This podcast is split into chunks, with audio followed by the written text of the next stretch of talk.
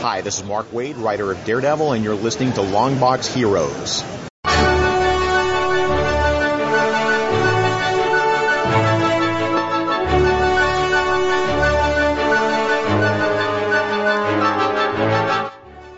Hello, everyone, and welcome to episode 389 of Longbox Heroes.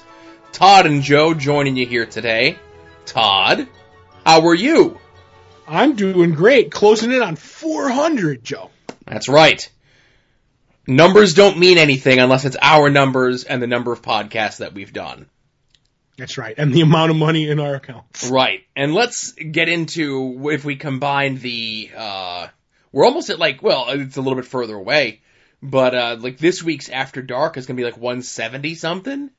Mm-hmm. So, Wow. you know, doing two podcasts a week for, I don't know, what are your, what are your gazintas on 172? Uh, that's a lot. But, yeah. So like for the better part of the last three years, we've been doing two podcasts a week. uh, mhm. Those podcasts add up. You know, we're gonna be close to doing like 500 episodes of a, of podcasts. That's a lot of podcasts. That's, And- that's too and much. I just want to, I just want to say I played Powerball and uh, Mega Millions t- this week. So that's Tuesday and Wednesday they come out that, that they do. One is 200 and some million. One is 300 and some million. If I'm the sole winner, Joe, of either one, this, as I always say, I am going to just cash in those that that ticket. I'm going to pay off all my debt and all your debt. oh, Now, I'm saying at 300, 200 million dollars, I can do that. I'm going to pay off your debt, pay off my debt. I'm going to get us both uh, health insurance, really good health insurance, and then this podcast's going uptown, Joe. it's going uptown. We are going to do this professionally. Like we don't, this, we're not going to half, you know, do this. We're going to professionally do this. We're going to get a sound man. oh. We're going to, oh, it's going to be great. Now, see, I want to say I have two things. I swear we're going to get to the show. I promise. Um, but it's a light week, so we can kind of uh, mess around here up front. Uh, Right. I actually have similar fantasies when it comes to winning the lottery. That I always say that if I had that money, you know, that lottery money, that big cash payout, whatever it is, um, I wouldn't be like the thought hasn't gone as elaborate as your thought has gone with it. But I always say that I would put you and me technically on salary for doing the podcast. That's basically what I mean. Right. Like I'm in the dumbed down version of it. But you're having us hiring people. It's like, oh, it sounds like so much extra work. Vetting health insurance companies. Oh boy. No, just health insurance for us, Oh, okay. not for everybody else. But you get what I'm saying. Not for the rest of the network, you mean. Oh, dear God, no. We're, we're chucking all those people in the dust. We're jettisoning them. Oh, like into the vastness of space. Oh my goodness. I love everyone on the network, even those of you who haven't done shows in a year plus. But Oh, this, yeah. the problem with me with the lottery is, is a joke. Uh, it's an old joke, of course. It's a joke that I've heard Gilbert Gottfried tell. And I'm not going to do the stereotypical racist voices that he does when telling this joke. But it's about a guy who every day, before he goes to bed, he prays, God, I, things are so rough, my family, you know, this person's sick and that person's this. Please let me win the lottery. It would just make everything in my life so much better. And every day, every night before he goes to bed, he prays to God for him to win the lottery. And then every morning when he hasn't won the lottery, he curses God. God, why haven't you let me win the lottery? And then he goes to bed. It's a never ending cycle. And then all of a sudden, Todd, one day the heavens open up. The sky parts. And God comes down and says, you know, for you to win the lottery, you actually have to buy a ticket. Yep. That's- so how many That's tickets my have you bought? relationship with the lottery. Wow, zero tickets, huh? Zero. See, I only play when it gets to two and three hundred million. That way I can cover all our debts. You know Right, what I mean? because usually that's when nobody else plays. That's right. Then they're like, uh, pff, there's so, you know, nobody's playing that. I'm not going to win it. Well, I hope you take a chance on what we have on the show for you this week, listeners. Ho, ho, ho. See, all the money, we already have a script writer, Todd. Why do we need other people on the payroll? We yeah, uh, and the script writers are all good comedians. We just steal their stuff. That's right. Uh, lots of DC stuff in the news. Uh, speculation from last week coming to fruition. Uh, more Superman stuff. And the announcement of a project that I think has been in the works literally for dozens of years. Ooh, dozens. Uh, convention news, uh, digital sales and freebies, and quite possibly information about the most important digital sale in the history of digital sales. Wow, big news. No hyperbole there. Uh, what we read from this past week, which was the fix number 11 and Batman number 42. Uh, what we're looking forward to coming out this week. Uh, Todd's Art Attack, uh, Dip It in the Mailbag, and then TV Talk with The Flash from last week, Legends of Tomorrow from just this past Monday, and Jessica Jones discussion. Now, I know Todd and I haven't watched the whole thing. I think we've both watched exactly half or thereabouts.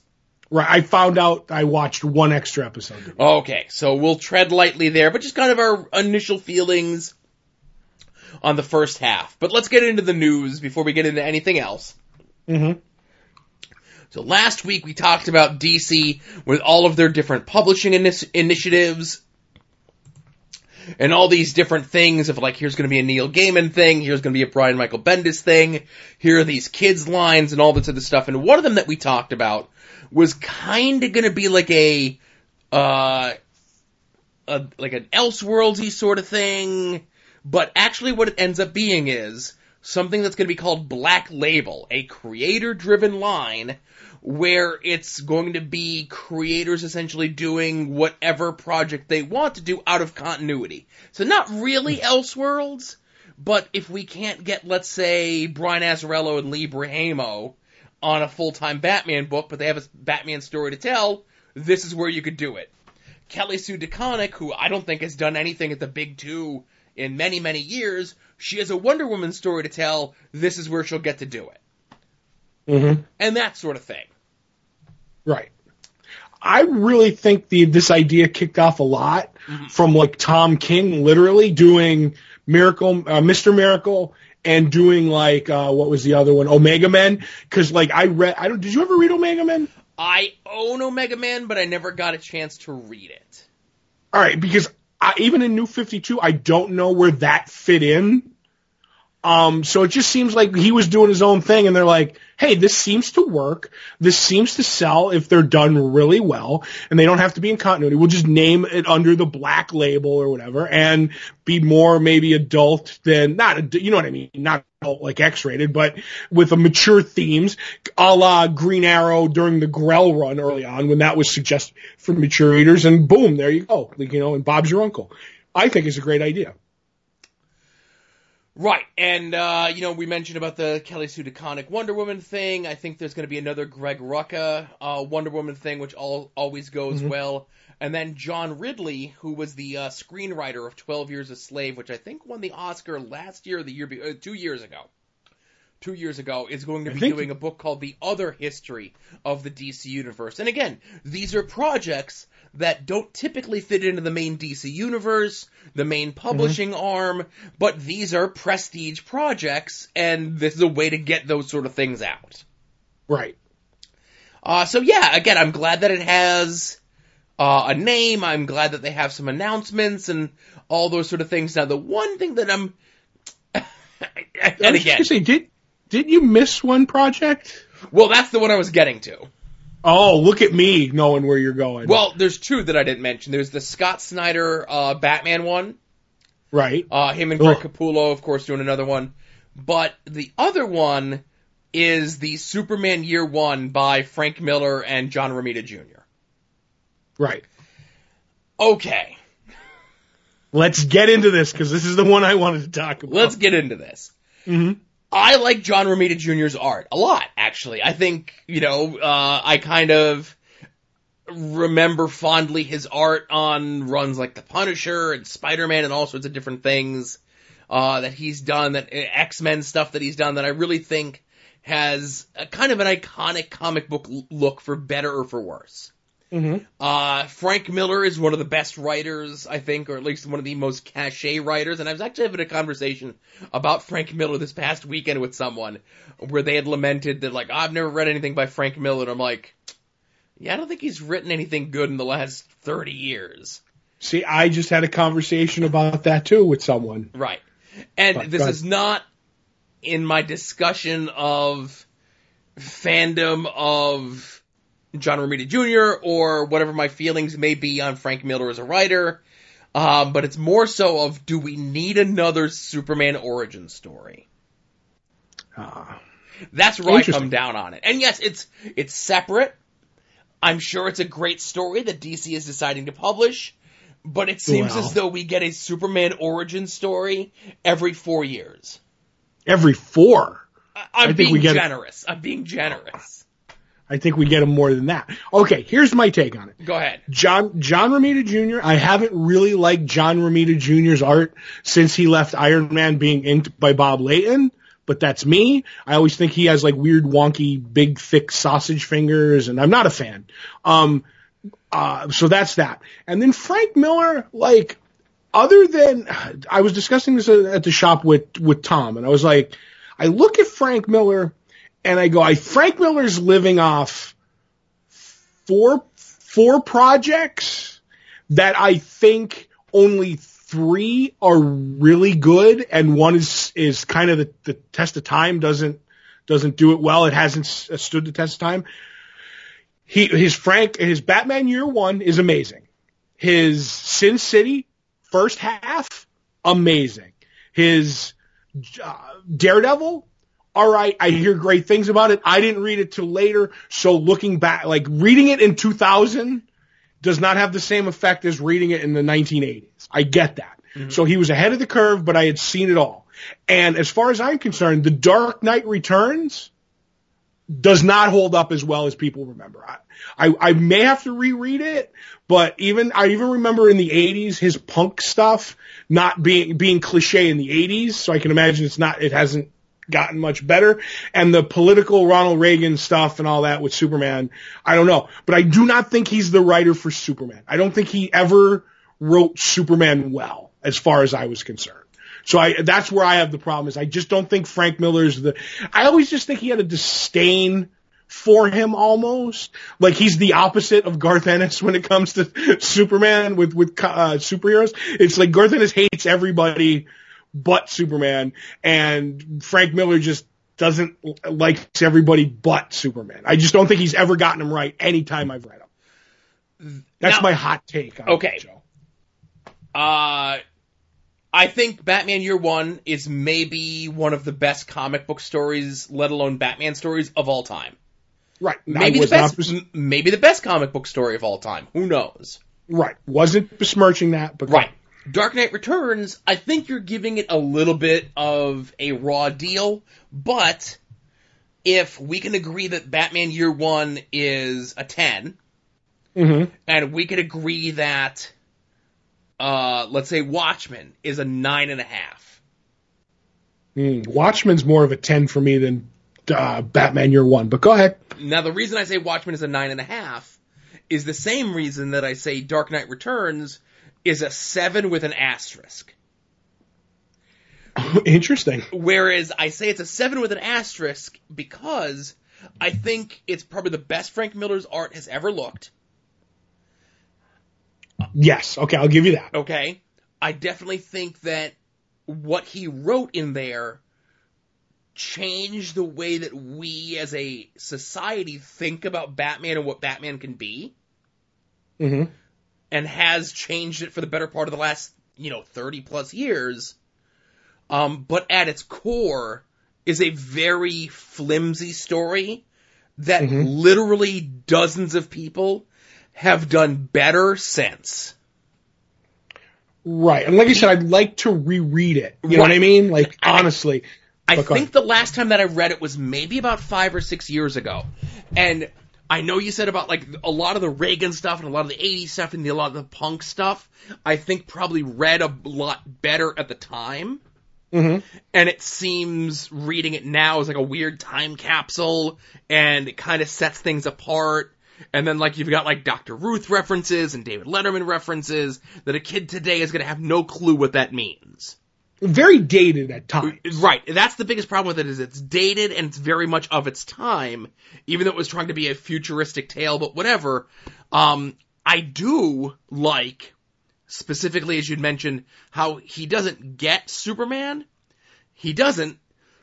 Th- That is the closest he gets to Superman, especially if you go back and read the scene where Superman and Ronald Reagan are talking. Mhm. I think he gets Superman there. But I don't think he gets the action part of Superman. Right. I think he gets, he thinks Superman is like a tool of the government somehow. Mhm. I don't know. I, I, like I said, I'd like to reread it, but I just think he, he equates him with like the man in a weird way. Right. That being said, my my objection to the story is less Frank Miller or John Romita. It's more that we enough with Superman's origin. I say. Fair enough. I just have weirder, stronger, uh, take on it. Now another DC thing. Speaking of Superman, is I forgot to mention last week because this is one that always slips through, and I need to write myself like a little note for this. But South by Southwest, which is kind of like a movie kind of art sort of thing, like movie and music and TV and all sorts of stuff. And comics have kind of been trickling into that over the last four or five years.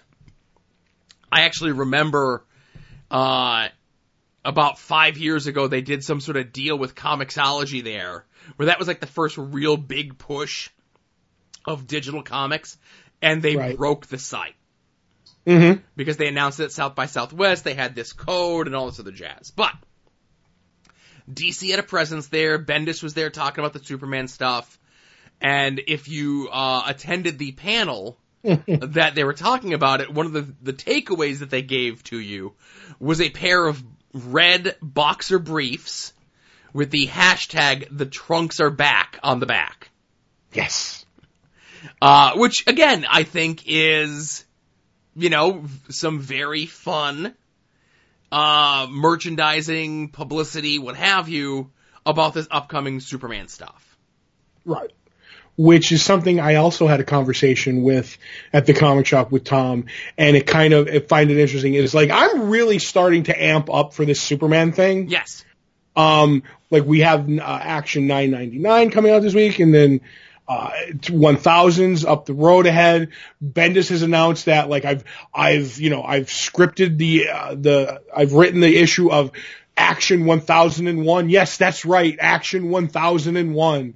So it looks like I don't think they're renumbering it. I, I'm not 100% sure on that. But you have that, and then you have that Man of Steel miniseries where they're talking about like Adam Hughes doing an issue, Kevin Maguire doing an issue. Like we're gonna have big artists on this. Like the mo- they've hinted at a, a Wonder, uh, not a Wonder Woman, a, a Lois Lane book maybe. I'm like, like Bendis is all in on this Superman, which is him being excited about it and having big time artists like out of the gate. I'm pumped for it, and to have Superman possibly firing on all cylinders at DC while Tom King is doing Batman firing on all cylinders, I think that is the top of the pyramid that makes everything better at DC. And Right. I expect big things for DC in the future. we we've talked about this before that in a perfect world, the number one selling comics at Marvel should be like Spider-Man, which it is, and some other like a Fantastic Four book, an Yes. Avengers book, something like that. Mhm. Like those should be your number one and your number two. Doesn't matter like who's first, who's second, but there you go. There's your top of the chain. You know, obviously in more recent years with the the movie universe, Avengers is that spot. But again, Ave- Spider-Man, Fantastic Four. There's your one. There's your two. At DC, it should be Superman, Batman, one and two. You want to flip flop those, and Superman has not been to the top of the charts in a very long time. Right. Batman has. Batman has had that stranglehold on the top of the DC charts, both in sales and quality. And obviously the two are not uh, related to each other, but they technically are because, you know, we've talked about this so many times in regards to sales, just because a guy's name is on the book, it's going to sell X amount of things. Whether it's good or bad. Obviously, if it's good, it's going to sell that much more. And I would say consistently for the better part of the last seven years, Batman has been good. I would argue with you that, but I'll give you the last. I'll give you a Rebirth. I think Batman I, on Snyder was the first maybe 20 issues. Okay. And then after that, I was I I was not a fan. Right, and and that's the thing. Quality, of course, you know, your mileage may vary, but it was the number one selling DC book for the last seven years. Right. I will totally give that. Yes. Right, and I'm uh, Superman should have been the number two selling book, and it wasn't. Right. This is the chance for Superman to now be the number one selling book. Yes. And I'm all about DC giving that book its full attention.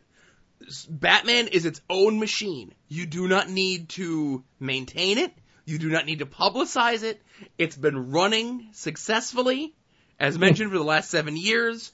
Let it keep doing what it's doing. Take some of that attention away. Let's build someone else up. So now we've got essentially two top tier books.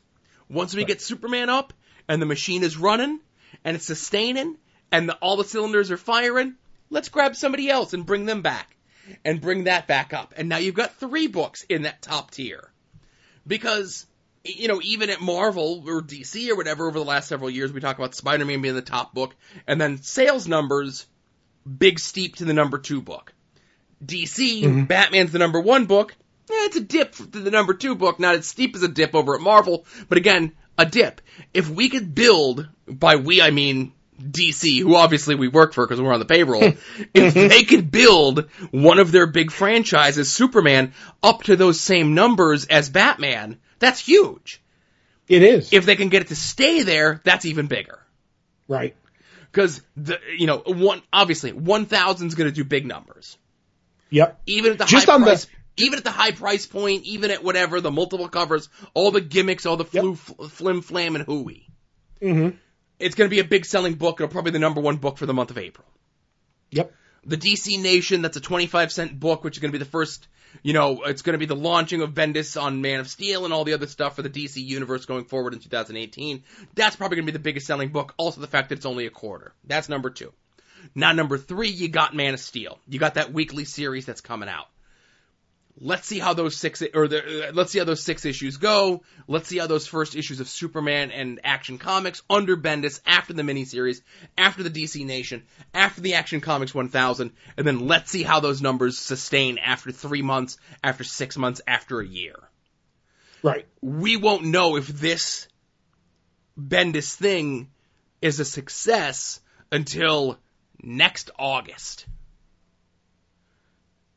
That's when we'll know for sure if this was a success.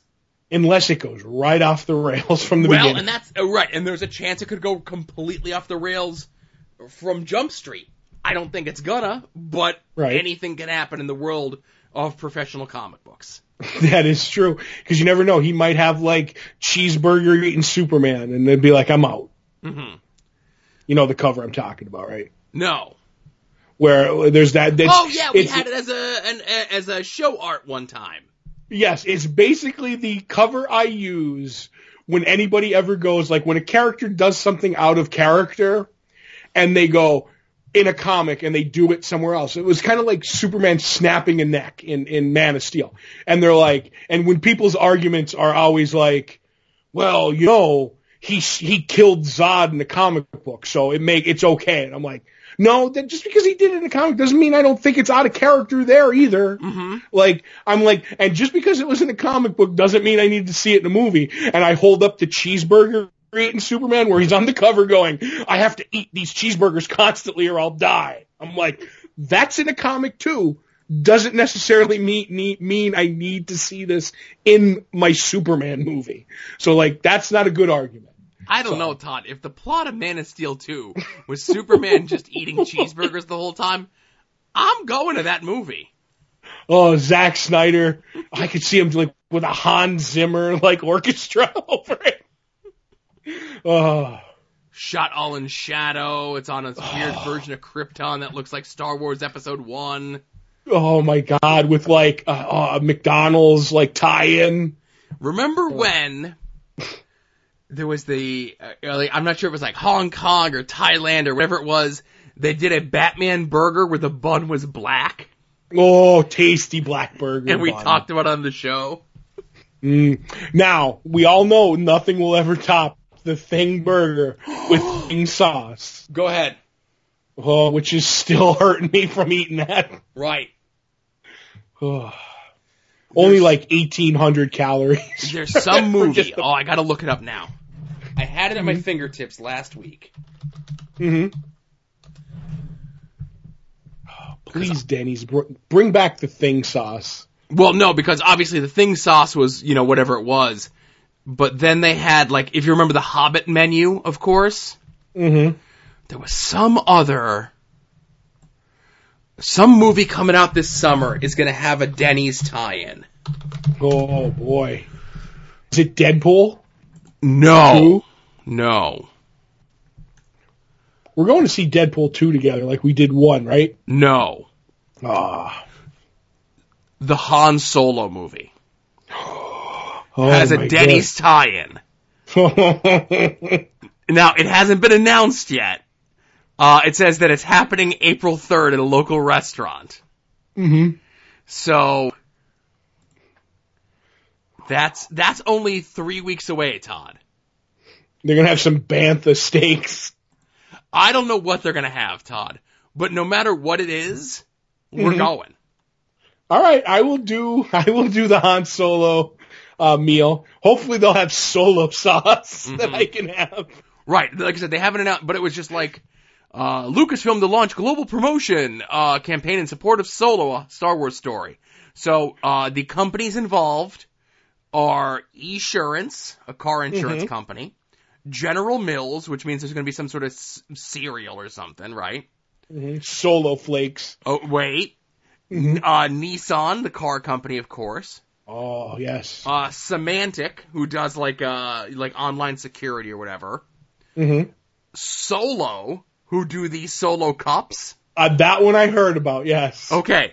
Now this one has a little bit more information. Um, where it says, uh, since whatever, Solo has inspired millions to host spontaneous gatherings celebrating food, fun, and family. As the creator of the iconic red Solo cup, Solo offers a wide variety of solutions for all of your party needs. Visit solocup.com for party tips to help you solobrate good times. Oh, I'm all in. Celebrate good times. Come on. Now, I did save one. Uh, yeah, I did, oh, so I mentioned Denny's, of course, and there's no information in regards to their, um, let me see. Let me go to Denny's.com. Oh, they'll have the solo menu. Not a sponsor. Moons over Tatooine. That doesn't sound like my hammy, but No.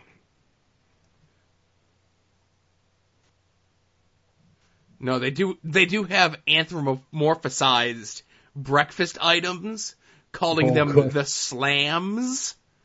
oh Uh, good. They're, they're America's favorite, favorite breakfast sweethearts. Oh good. But I'm marking on my virtual calendar here today, Todd. April 3rd, there's some sort of Han Solo promotion going on at Denny's. And even though the last time that I ate at Denny's, which I think was about six years ago, I got violently ill, we are going to go it- to Denny's. I'm not sure if it's going to be in conjunction with the Solo film or as its own separate entity. And we're going to order items from the Han Solo menu. That's our thing. If they put out a food that's tied to a like a comic book related movie, I'll eat it. That's my motto. Now, was it when you got sick? Was that when we went to the Fantastic Four? no, so it's been since. Oh, Uh, okay. It's been since because I was gonna say I won't blame the Denny's food. I'm gonna blame the movie if that's Oh. what happened. I'm blaming the I'm blaming the version of Doctor Doom they put on the screen made you ill. So I have to show this to Todd. This ties into uh, After Dark next week. We're like in Mhm. the future. I'm writing on the envelope.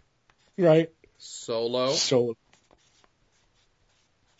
Denny's, hmm April 3rd. Oh, is that you're gonna? What are you gonna do? Mail that to me? No, I wrote that on the back of the envelope. That's my reminder to myself. Oh, that's special. I got you. See, I didn't see the other side because I, I. We're good. We're good. All right. I don't want you to think I'm pulling a fast one on you, Todd. Oh, you are a fast puller. this envelope is going to pay off on next week's After Dark and um, and three weeks from now. Wow, lots of who knows the things we have coming up in the future. Can you tell it's a light week on news? Last bit of news is while it's been about three weeks since Marvel has announced something that's coming out in the month of June, DC has announced another book that's coming out in the month of June, and it is a Plastic Man miniseries written by Gail Simone with art by Adriana Melo, uh, who did stuff on Birds of Prey and Rose and Thorn with Gail Simone way back in the early aughts. Now, uh, again, it's going to be a miniseries. Uh, looks like it's going to be in the little bit more of a darker nature, uh, kind of like a PG-13 quote unquote book. But I remember, I know I said at the beginning of the sh- uh, show here that this book seems to be in the works for a long time, but I remember at the very least about 10 years ago that, uh, Gail Simone and, uh, some other artist, I don't know if it was Kyle Baker or someone else had discussed, I know Kyle Baker ended up doing a solo Plastic Man book, but I know Gail Simone and someone else had talked about a Plastic Man book. And Mm-hmm. she even says in the interview announcing this that the the books like the six issues are done. Her scripts are done. They're just waiting for the art. And I feel that this is one of those deals where uh, this is something that she's been sitting on for a while, and they've just been waiting for it to be greenlit. Right.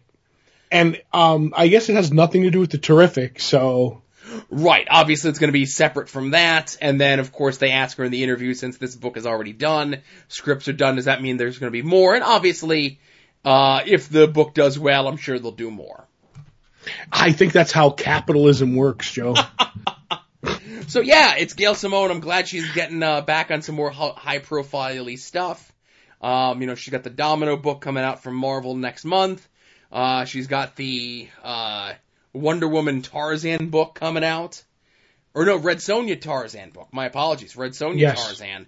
And then, of course, now this Plastic Man book. So, yay, Gail Simone back in the thick of things. Did you say Domino too? Yes, Okay, I'm sorry because it went. You went so fast. You you went right over my head. right. I'm the Flash, but not really. That's right.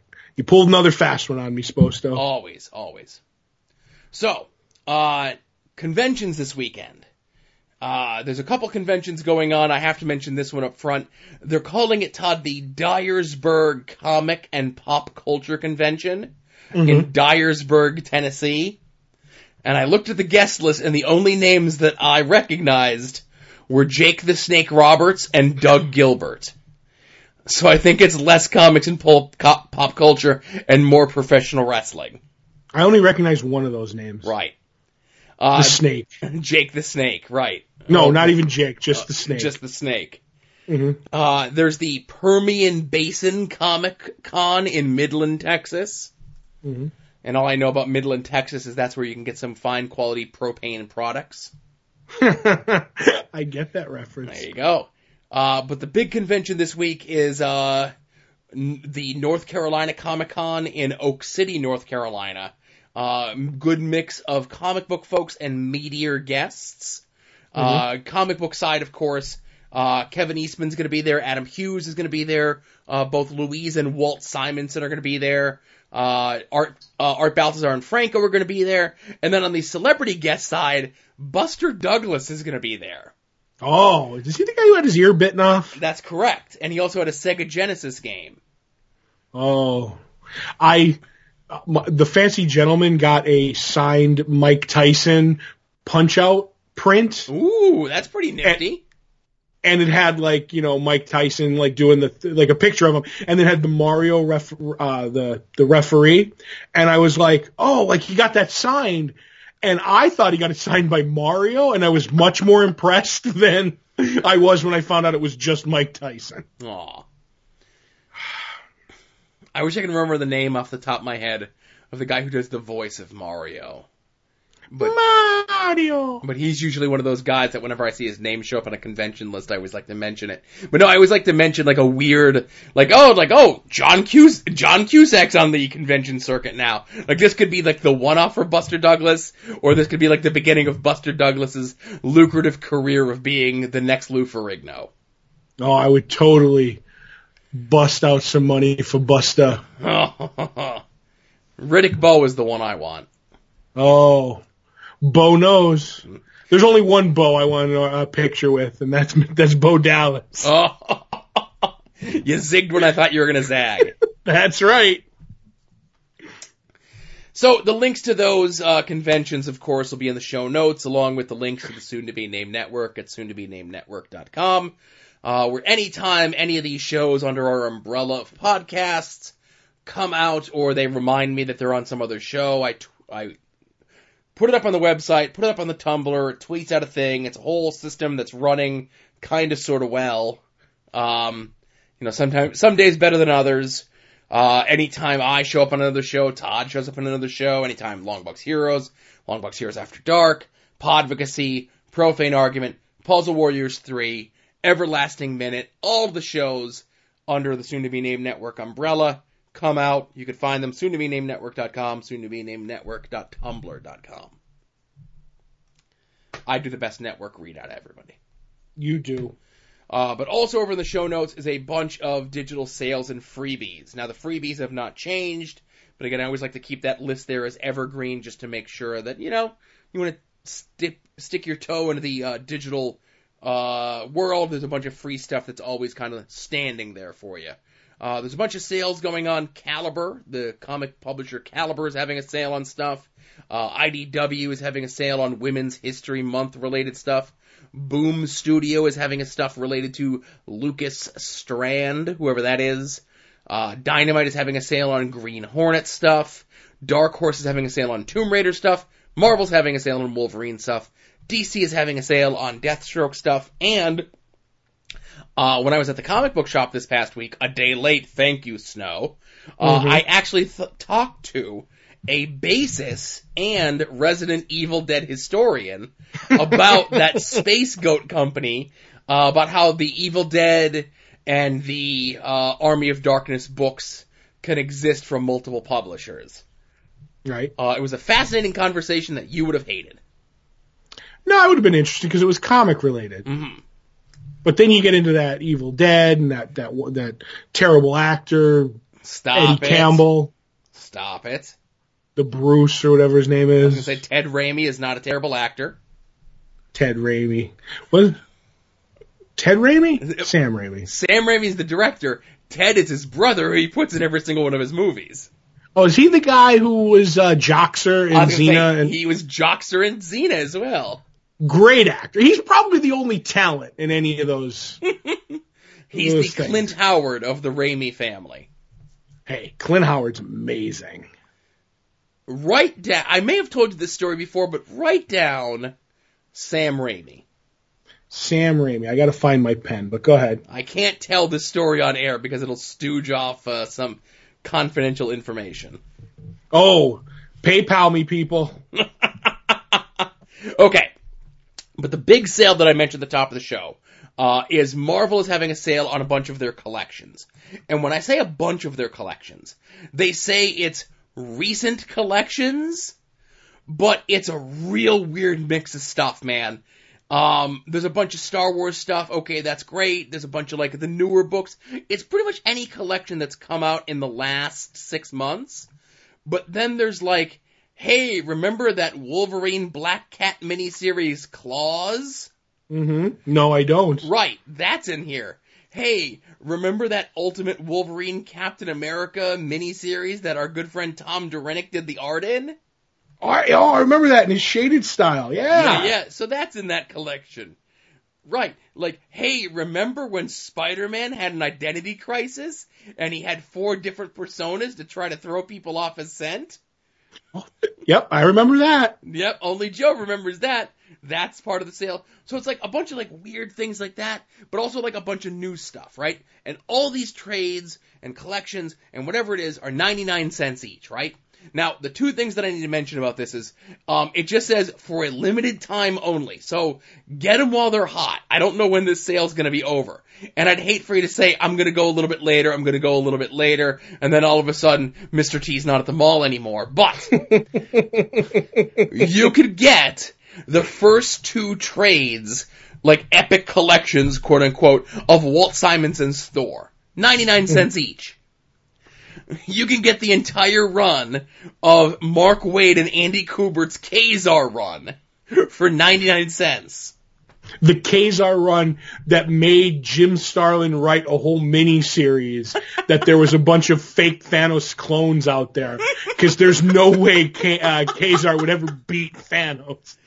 Oh, but Did you know that story? No, I did not. That's uh, that's very because I I every there's the famous story of John Byrne writing the stories about Doctor Doom, and there being Doom bots because uh, Doom would never let Arcade light a match on the actual Doom and had to be a Doom bot, and then Mm-hmm. Yes, Peter the- David wrote a uh, a Hulk story where it was just the Hulk beating the crap out of Doctor Octopus for 22 pages because in an Erik Larsen Spider-Man story, Erik uh, Erik Larsen wrote that Doctor Octopus got the better of the Hulk. Mm-hmm. I never heard But this yeah- Jim Starlin Thanos one. Yes, there was basically Jim Starlin was like, oh, like because he went away from Thanos for a while. He had a bit of a falling out with Marvel. What? And I want to, yes, and he's back again having his fallout with Marvel. And wait a minute, it was that was the this was the first time he had a falling out, and then there was the second time, and now we're on his third. Okay. But that's neither here nor there. But basically was like stuff like Thanos getting beat by Kazar and Thanos was in this book because this was before Thanos blew up like he is now. Up to that point, really the only people who had written Thanos was pretty much Jim Starlin. So he was in that book and he got beat by Kazar and he was in a couple other books, but he came back and he wrote a book where Thanos was like, you know what? I've been, you know, he was when he was a farmer for a little while after uh, Infinity Gauntlet. And he was like, I'm just gonna sit around and I did th- these experiments and they got away. And all the times that you see, he went around and ended up killing them all and everything. But that was all the to explain all the Thanos that he didn't like. That was his story. Oh there you boy. That's that's that's uh, epic pettiness, Not pettiness. It's it's you know cleaning up the the flotsam and the jetsam. I guess. Uh, but of all these trades and everything's 99 cents, the crown jewel of this, Todd, is the entire Tom King run on Vision. Mm-hmm. 99 cents. And it's the it's the version that came out in the hardcover about a month ago that has all the director's cut stuff in there. Right. So you get that whole thing, 12 issues, plus the director's cut of maybe one of the best Marvel stories in the last 10 years for 99 cents. Right. Um, as a matter of fact, I found out about all this from Josh. Josh te- texted me the other day and he's like, I got the vision, I got this, I got that. I got the infamous Iron Man run. I can't wait to read that. I'm like, you got some good books, real cheap. Right, but I can't stress enough that Vision run, you know, that's, that is a run in a book that people tweet me about in the middle of the night. People direct hmm. message me about how much they enjoy that book. It's unbelievable. And if you've been worried about taking a risk on it, you know, as much as we've talked about Tom King stuff on here, as we're about to talk about some Tom, Tom King Batman shortly, take the chance. It's 99 cents, man. I don't know. Live seems like a big risk. Seems seems like a big risk. 99 cents for 12 issues? I don't know. I, I picked le- I picked more than 99 cents of rusted pennies off the floor of my car today. Oh, that your kid were throwing at the cup? That's right. I know your kid and his penny throwing ways. That's right. So, go get Vision number one. Or go get Vision, uh, the entire run for 99 cents. And then come back and finish the episode. Or pause us, go do that, read it, and then listen to the rest of the episode. I'm fine with whatever you do. Alright, let's get into what we read from this past week, Todd. I'm gonna let you kick things off since I've talked for a whole bunch here with the fix number 11. written by Nick Spencer, art by Steve Lieber. Uh, last we we left them, it was Mac who was on the case of I can't remember the, the character's name. He was chasing him for the setup that they had, and it does not go as well as you would think. And I have to give uh, Nick Spencer and Steve Lieber credit because literally uh, Mac gets. Can I say? You think I should say it, Joe? Uh, let me see. Um, no. Okay. See, that's why I'm kind of like I'm not sure how to uh to place this. Basically, uh, someone gets the better of Mac, and it's the repercussions that everybody has to deal with it and how each person, you know, deal is, is handling the situation. And once again, it's, it's really good because like, you know, uh, I love this book. Uh, Nick Spencer does, does a great job writing it and Lieber does a great job drawing it. And I have to admit, uh, you know, it, it's a, it's a good book, but like I said, with other things, there was such a hiatus that I feel I felt a little like if this book had come off the heels a month later of issue 10, I think it would be a bigger deal. But I think Fix is getting lost in the lateness of, of it. And I think that's what hurts it. If that, I don't know if that makes any I, sense. I agree. Um, this is definitely one of those stories. It's a really good Nick Spencer book. Um, you know, it's, we, we talked about it, I guess, when this first came out um, that this is kind of like um, you know the dirty version of Superior Foes, right? And I think the delays are really hurting the book. Just to kind of give you an idea, while it was only three months between issue ten and eleven, it was seven months in between issues nine and ten. That's a big gap. That's a big gap for a book like this that really needs that serialization where you're like, oh, I forget this character's name and, oh, you know, this, that, the other thing, where I really, at this point, while I am enjoying the book, I can't recommend you jumping on this book at this point because there is no real good jumping on point for this book. Right. Um, it's still really good if you've been with it this long. It's great. Um, it's a shock I wouldn't even say middle, but it's a shock like page four reveal. Mm-hmm. There's a lot of zany stuff in there. Even one of the things that's on the back cover of the book that was shocking to me. Mm-hmm. And uh, yeah, like I said, it's a good book. If you've been with it, of course, stick with it. We'll always do our best to try to remind you when it's coming out because of the infrequency in which it comes out. But the other thing about this is, it certainly feels as though we're in the home stretch of this book. Really? You think so? You know, I know there's two more issues solicited after this, but I can't imagine it going much more beyond that. Mm-hmm. For better or for Okay. worse. Fair enough. But it's still a good book. I still enjoy it. Uh, I do recommend checking it out, but like I said, uh, you know, just keep your eyes peeled for when it might be coming out. Mm-hmm.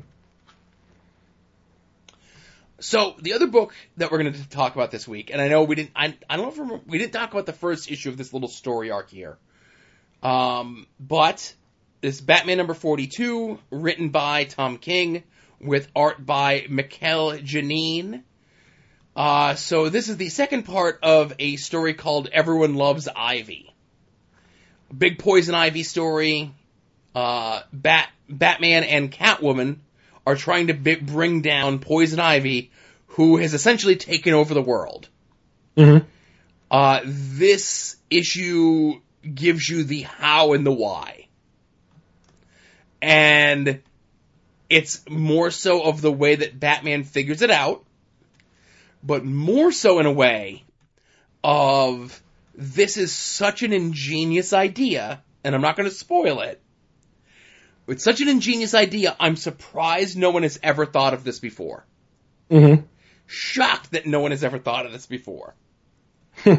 Um, cause obviously, you know, and, th- and that's the thing is, in today's day and age, when a story has been done already, or even something similar, it immediately gets, bl- you get blasted on Twitter, like just a few issues ago, or social media, or whatever it is. When Tom King did the Batman, uh, Wonder Woman stuff, that was very similar to a Joe Kelly Superman Wonder Woman story from like 15 years ago, everyone was like, oh, it was a ripoff of this story.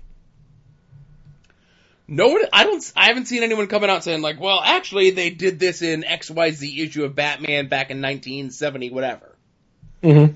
So I give them, I give Tom King yet more praise for coming up with this simple yet ingenious idea of how Poison Ivy was essentially able to take over the world.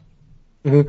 My favorite parts about the way Tom King writes it is that he always finds a way to get Batman over on Superman, but then always goes like, well, it's only because of this. It'll never happen again. so. Right, and that's the thing is, and Batman even tells whoever he's with, you the reader, that he would never be able to do this if it wasn't for these three or four or five things lining up perfectly mm-hmm. for me to get the jump on Superman. So it's a good way to kind of uh, put Batman over Superman, but keep Superman looking strong in the process. yes. Even I get that reference. There you go. Uh, but yeah, this book is great, you know, and I, even though this is like a part two of a story arc, I think even if you grab this issue, they catch you up to speed, man. Real good. Okay, now I have a quick question about Batman. That's going to be a segue into our next thing. oh Um, so which uh, cover are you going to get? Are you going to get the Batman cover for like the the the prequel wedding issue, or are you getting the Catwoman issue, or are you getting both? Hmm. Is there a third option of like a third? Like, is there a third cover that maybe has both of them on it, or is it just I- like here's a bat, here's the the the Batman one or the Catwoman one? I think like you know how the DC comics come out Mhm. where they have the cover and the variant cover. It, that's like you could order as many as you want. Those are going to be your two choices, as is the Batman covers all the time. I'm Do you, do you know, I'm leaning to the Batman one. right? I'm leaning to getting them both just because I like them both so much. I don't buy double covers on stuff often. Right. Um, but then if I do, does it, uh, what I'm looking forward to most and, uh, putting it towards our totals and stuff like that, do I have to count that as a double purchase or is it one purchase? It's double purchase. double purchase. Okay. Absolutely. Just making sure. I just wanted to know. Right. Uh, so right. So if and when you do that, Todd, uh, Mhm. That will count toward the tally of the pull post. If you head over to longboxheroes.com every Tuesday around 5:30 Eastern Time or so, we put up the pull post, which is a link to a link to all the books that are coming out this week. However it is that you get your books, print, digital, trade, oversized hardcover, shipped to your home, picking them up at the store, fighting the snow, hoping the store doesn't close early even though there's no snow out there. However you get your books, be forewarned and be forearmed. Uh, so the two things that Todd and I are doing, uh, 2018, one as we always do, showing the books that we're purchasing this week, attempting to guess what the other is most looking forward to coming out this week, and then two, uh, we're doing the dollar amount of how much that we've spent. Now, uh, obviously, as Todd had tweeted out the other day, the second Casey Jones mask purchase was not part of his weekly comic book store ordering, so that does not count in his dollar tally, but he is still ahead of me. And uh, with Omnibuy and buying two of the same book, Pshaw is coming up. I don't see me closing that gap anytime soon. The Casey Jones mask second one, courtesy of Toys R Us, which may or may not be open as we record, Oh, as you as you listen to this uh, episode. I've driven by the the one locally here twice since this past Friday, and I don't see any giant signs that said closing forever or anything like that. So I think we're okay for now. Fair enough. I do have to stock my eBay store somehow. I don't know. Okay. So uh, I started the show, so let's look at Todd's list. I'm going to guess what he's looking forward to most coming out this week is Marvel Two and One Number Four. It is Marvel 2 and 1 number 4. Bingo bango, sugar in the gas tank. I have a quick question for you really quick. I know what's his face is leaving Doctor Strange. This isn't the issue, right? No, Okay. So is the book you're looking forward to most Miracle Mr. Miracle number 7? It is Mr. Miracle number seven.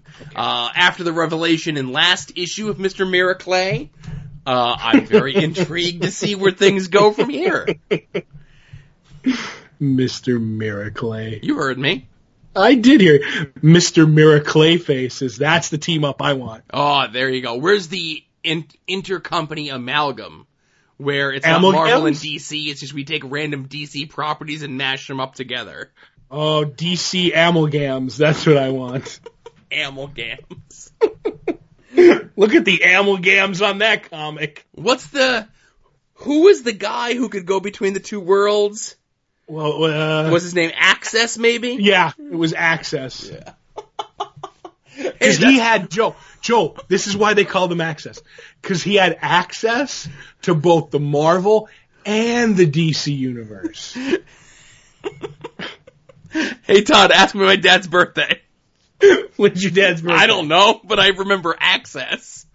Oh, I wish I had access to my father's birth certificate. Oh my goodness. Oh my goodness. Uh, so yes, no movement on the, uh, scale there. I'm still in the lead with two correct guesses. Um, I'll be reading Marvel 2 and 1, of course, as well, so we'll be discussing both of those books, uh, And we here have to next week. discuss how you, how you spell Marvel two and one. That's just not right. What do you mean? With the There's a two- There's a two in the in the there's the number two. Nah, I don't the- like it that way. I like it my way. Hey, I open up the book and on the back there's that like hey like you know this is the issue and this is the number and like this is where it's published and there's all the information and little tiny lettering and it says Marvel two number two in one. That's all I'm saying. All right. I like my way better. Right. and I like uh I didn't get a chance to change it, but I ha- I put it as uh you know the Hal Jordan the Green Lantern Corps book. I just have it as Hal and the GLC abbreviated, so it doesn't take up so much room on the spreadsheet. Right. Well, you stopped doing that to mine because you just wiped away a book away once on a Right. on a pull list. So I don't know what you're doing. I don't know how to send things because things change. If, as much as you hate change, I'll look and the pull post will change. So I don't know what I'm doing anymore. Right. Never changing again. Right. So while you're over at longboxheroes.com, be sure to check out all the other stuff that Todd and I have done on the internet. It all exists there. I'm proud of the things that I've done on the internet, Todd. I don't hide the things or pay other people to hide the things that I've done on the internet. I defy you to find something that I'm ashamed of that I've done on the internet because I put it all on the website. Right. You, on the other hand, that's a different kettle of fish. Oh, I've got lots of shame on the internet. So while you're also over there, be sure to check our little store button, uh, where you can purchase a shirt or sticker with our fancy logo on it.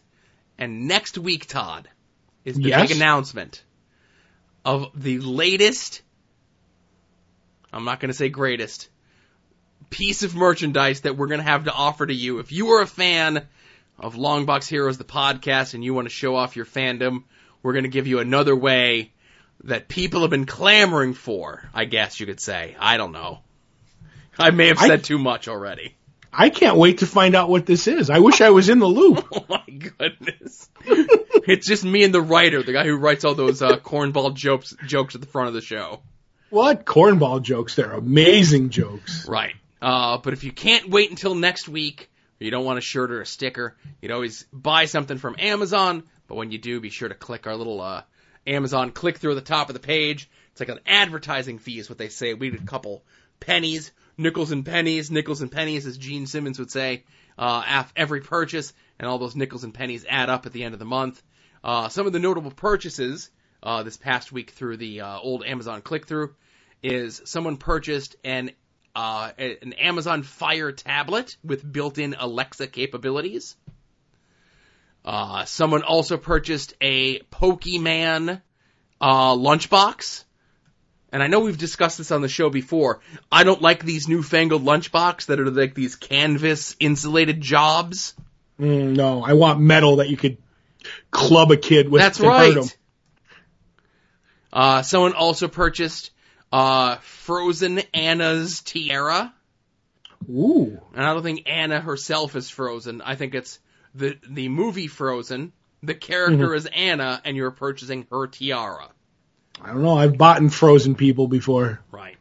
Uh, someone purchased high gloss behavior stickers with green, yellow, and red faces. Obviously, Ugh. green is good, yellow is middle, and red is angry. All stickers are red. Nope. Ugh. Now, and this one I always like to read when it's a big, giant, long description that's a bunch of gibberish. Someone also purchased 12 sequin headbands, you pick, available in lots of colors. Both, both lots and colors are in bold and capital. elastic stretch sparkly fashion headband for teen girls, women's softball, pack, volleyball, basketball, dance set, sport team store. And this person Wow. purchased 12 gold ones. They chose gold. So I think this is Stan Malibu's daughter who purchased these. Uh, super fun time headbands. Do not taunt super fun time headbands. so Todd, did we have any art attacks this week? yes, we do. Did uh, Jesse DeJong sent in a Mutant X page with Havoc and the Thing having some downtime by Mike Miller. Um, which I don't know if this was like a diff- I don't remember Mutant X, so I'm trying to think is that a different ver like a different world's version of the thing? Uh, yes, uh, Havoc, our Havoc, was whisked away to an alternate dimension where it was just like different X-Men storylines all continued. Like Wolverine or Wolverine, Storm was still a vampire. Madelyne Pryor was still Jean Grey and like that sort of stuff. Okay. So it was like a whole bunch of different like threads of X-Men stories that had resolutions where everything was resumed back to its status quo. In the Mutant X universe, they didn't. And our Havoc went to that world. He's like, I remember when Storm was a vampire, but she got better. Not in this world, she didn't. Hmm. So okay. on. Yes. I think it was, a, it was a Howard Mackie written story, so, you know. Right. I don't remember it. That wasn't my era of, uh, if it's not Peter David doing X Factor, I don't read X-Men. Um, and also we got from Tony the Disney dad, um, he got a commission, uh, f- that him and his son got from, oh, it jumped on me, from the 2016 New York Comic Con, uh, con, uh, from Rust creator Royden Lepp of The Rocketeer, who I love The Rocketeer. That's one of my, like, I'm still a sucker for that old Rocket, Disney Rocketeer movie.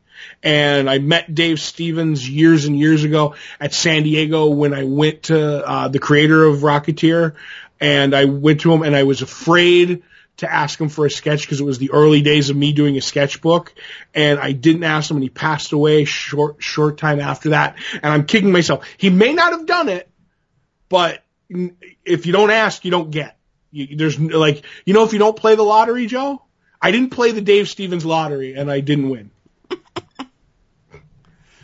Either way, that's that's, nice piece. y- you missed out. That is a really nice piece. The Rocketeer looks super cool there. Yep. So, yep. And there are no others. I scrolled back, Joe. There was nothing else. Oh, Todd, now I do have to say this. What did I do wrong now? No, not you. Uh, our good friend Euronymous Mm-hmm. did tweet one to us, but he did not tag anyone. Right? Um, so it is a tweet for a doodle from Matt Kindt and Brian Hurtt's book Poppy. And again, it's a deer who is farting the signature of Matt Kindt. As always, that's good stuff. Right. Uh, and again, I, I, I kid, I kid Euronymous because I love. Um, so the book is actually Poppy and the Lost Lagoon. Mm-hmm. Uh, the tweet is a little jumbled, but, uh, uh, Euronymous is a good guy. I like him a lot. He always forgets to tag you in it, so I gotta track his stuff down. I'm sorry. If it doesn't have the the at name uh, or the what's it the you know art attack thing, I kind of lose it. So. Right. Uh, so again, thanks everyone who contributed. Make sure you just tag uh, Todd's Art Attack in there all together as one word, and uh, we'll make sure to share your cool art that you've either had commissioned, that you've purchased, pages, stuff that you've done yourself, and we'll share it with the world because that's the sort of guys we are. We are sharers. Right. Let's dip into the mailbag real quick before we get into some TV talk. Um, we got an email the other day uh, from listener of the show, Brad. and I'm going to read his email here. Uh, your show continues to be one of the most enjoyable podcasts of my week, and after looking at the latest poll post, I have a question. Are there books that either of you get regularly that you never get around to talking about on the show? I saw Suicide Squad in there and realized it doesn't come up like most of the other books. So I was wondering, thank uh thank you for what you do, Brad. So Brad, thank you very much for emailing us, and of course, uh you could tweet at us some sort of question. Uh you could email us at longboxheroes at gmail.com, and of course, you know, we'll talk about it here on the show. And it's actually something that's come up before where Todd and I do cross over on a lot of stuff. There are stuff that we don't cross over, as you had mentioned, Suicide Squad for you this week. Um, you're not getting Doctor Strange, and I know one of the big ones is like Spider-Man. Like I get Amazing Spider-Man, Todd doesn't for the most part. Mm-hmm. So usually when it's the show, we try to talk about stuff that we both read, so we Mhm. can have the conversation, the discord, you know, about it. Um, unless it's something that we individually read and we feel very strongly about Mm-hmm. talking about, and that's how something like a sui- an issue of Suicide Squad will come up on the show, or an issue of Amazing Spider-Man will come up on the show. Um, you know, I could have talked about Amazing Spider-Man this week. Uh, it was a really good issue. Um, it's going back to the basics of things. Um, it's kind of really going into the full tilt of the Norman Osborn kind of wrapping up that storyline, wrapping up Dan Slott stuff. It was a different artist that I've seen on stuff, and I really like the art a lot. Um, and it's doing its best to kind of reestablish Peter Parker as not Iron Man, I guess, as Todd likes to rib me about. uh, but nonetheless, it was really good. But Todd didn't read it, so it would just mean like so much of the show is just me talking into a vacuum or Todd just talking into a vacuum. I'd like to have the back and forth, so that's why we try to choose books that we both read. Right. And I sometimes like with Suicide Squad, Suicide Squad's a book that I'm a sucker for the premise every time. I just love that premise of the villains with bombs in their heads have to do good, you know, to take some time off their sentence, whatever. So I love that. And pretty much since the Ostrander run in the 80s, I've picked up every run except the second half of that garbage New 52 run that I just had to stop paying for. Um, but the book is okay um, like Joe said, it's, it's, it's, okay, but I love the premise, so that keeps me going. It's a book that, you know, is, is running on fumes a lot of the times, or is really, is only kind of okay. And I'm like, eh, it's not worth talking about. Then there's books like Descender that I love. I love Descender, but in the whatever issue we're on, I love Jeff Lemire. I love, uh, Dustin Nguyen. There's no jumping on point. There's like, so me talking about it at issue 27, kind of hurts it and it's like oh well uh, there's no new place for you to get. So I, I don't know. And then there you know that's kind of the way I look at the books. It's like Joe said if we're on the same page we both get it. If it's an individual book it has to be really good. Like there I have these this weird equation as to a book that I'm going to talk about if uh, that appears on my pull post or pull list month in month out Brad, I hope that answers your question. And I look forward to getting more questions from other listeners of the show next week. And you can also leave a comment in the post of the show. Uh, that's another way for us to get the uh, questions. Now, Todd, I'm going to make an executive decision here since, uh, again, I'm not watching the clock, but I could feel the show running long. Right. Uh, we're going to skip Jessica Jones talk for this week. I was thinking that way maybe we'll get the whole thing done by next week. Fingers crossed. Right. Uh, I'm just I- saying. Right. I've seen seven of the episodes. Todd's seen eight of the episodes. Um, hopefully we'll be able to kind of wrap the whole thing up next week. I think that's a fair assessment, And I'm not looking at the clock. Oh my God. so, uh, let's get into Flash Talk from last week. Um, episode entitled, entitled Enter Flash Time. Uh, as we've established since Barry has come out of the void where he was at the beginning of the season, he now has the power to slow time down, one, by moving so fast, but also two, by touching someone and kind of bringing them into whatever the speed that he has is. Right. He, as the power I remember from the comic, he has the ability to lend speed to non-speedsters. Right. And a lot of this has already been spoiled, I think. I think there was some publicity photos that came out and I thought it was going to happen in this episode, uh, where someone on the show who doesn't currently have speed powers is going to get speed powers. And I thought this was going to be the episode where it happens. It was not.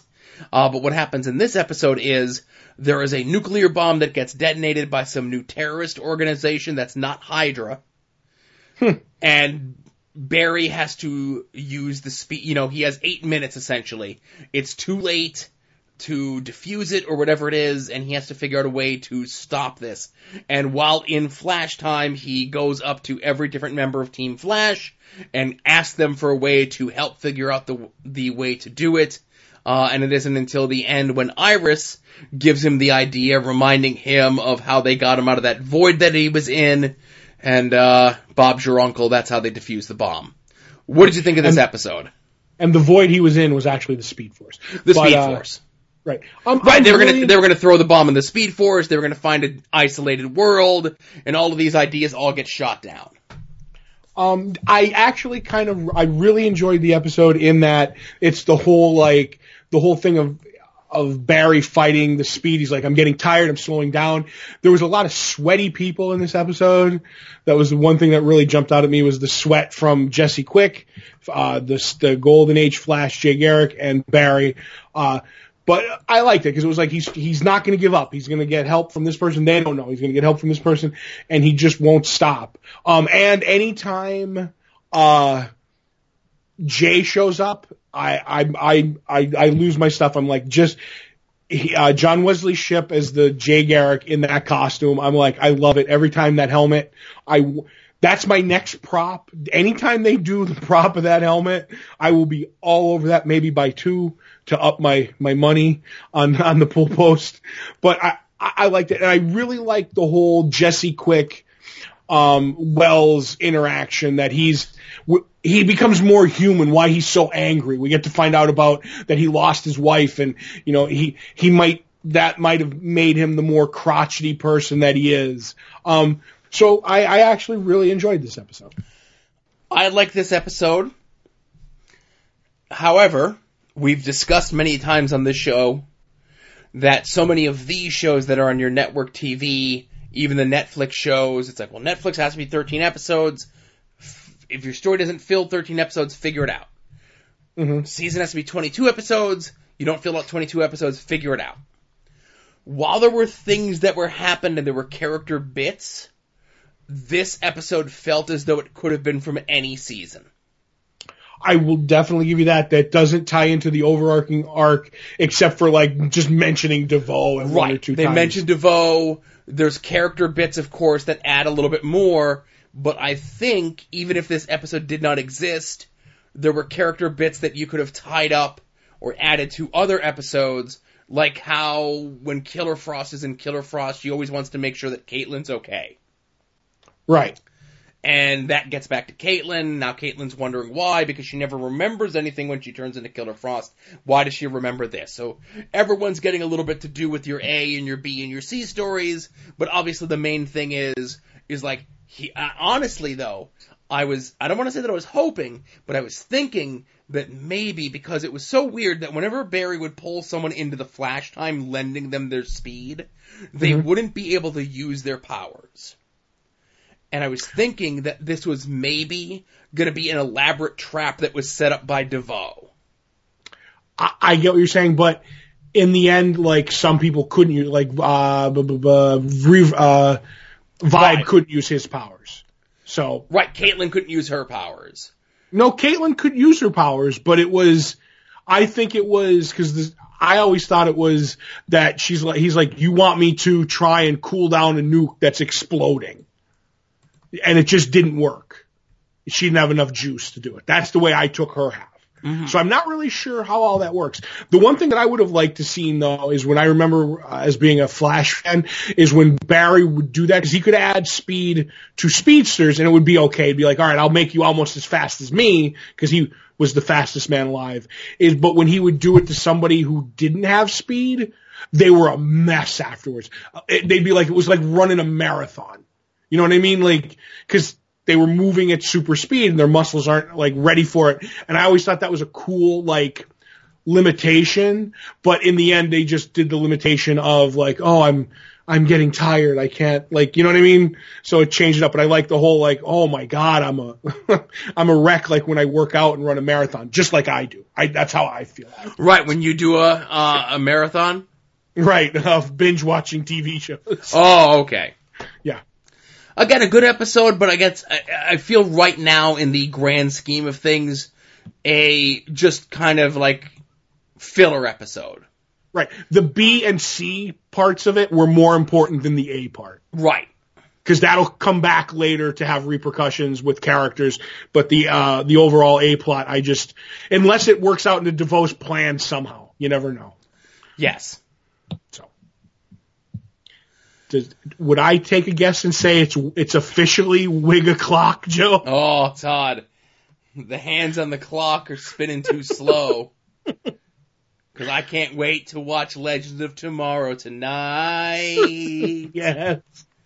Turn the lights off cause I'm ashamed. No, I'm kidding, of course. So Do we have to pay for this song? But anyway, go. No, it's okay. I, I I'm I'm auto tuning myself or I have no rhythm. So uh this was Legend of Tomorrow. Mhm. Uh as we teased last week, the legends travel back to 1954 Memphis to save rock and roll. And little do we know the uh the neck the missing totem, the death totem, is in the hilt of the cursed guitar that young Elvis Presley, who really sings all of his songs in this episode, for real, buys right. buys from a pawn shop. Now, No granted, that's the B plot of this episode. The A plot of this episode is Heatwave steals a sandwich from Elvis's mom. and has has to come to terms with Axel or Josh Groban. Oh, now I, I I will say this. Uh, I'm with um, Heatwave. I don't know who Josh Groban is, and a I'll refu- I, and I'll I will not sit idly by while you tell me who he is. I'm just I'm guessing he's a singer because you know Right. that's all that's all I, that's all I got on Josh Groban. Oh boy. So, uh, what did you think of this episode? Like I said last week, I pomp adored this episode.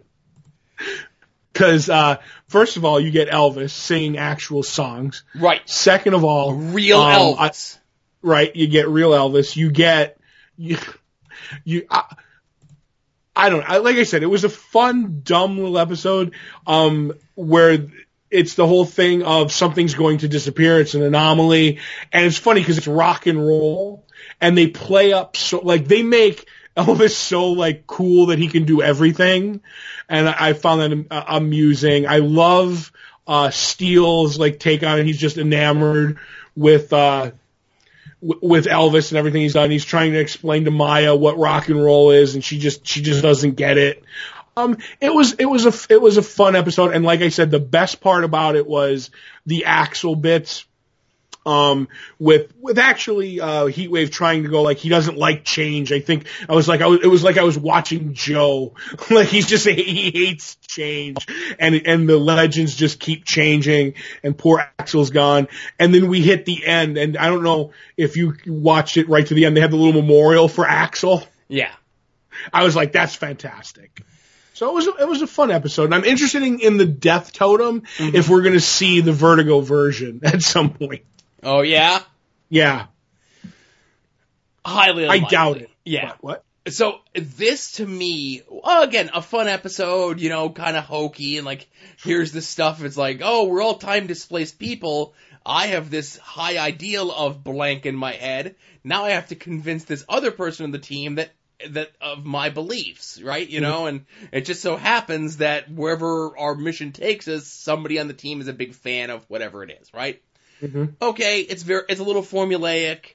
Um, this also felt like a little bit of a filler episode, even though you introduced the death totem and everything as the final mystery totem.